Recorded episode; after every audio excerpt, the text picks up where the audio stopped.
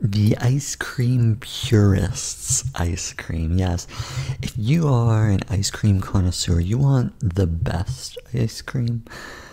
Well, the best that I've had is Haagen Dazs in the vanilla bean flavor. That's my recommendation. The reason why is it has such a pure taste to it in such few ingredients and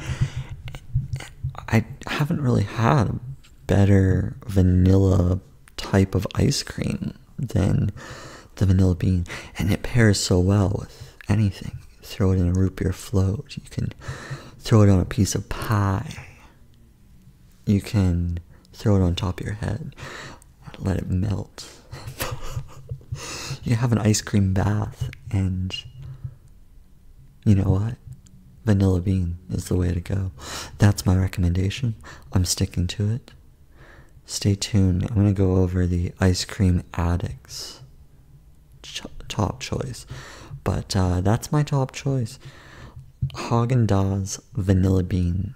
If you have a better flavor than vanilla bean, that's not super crazy, then let me know. But in terms of the vanilla bean flavors, it's it's right up there. It's got to be one of the best that I've had.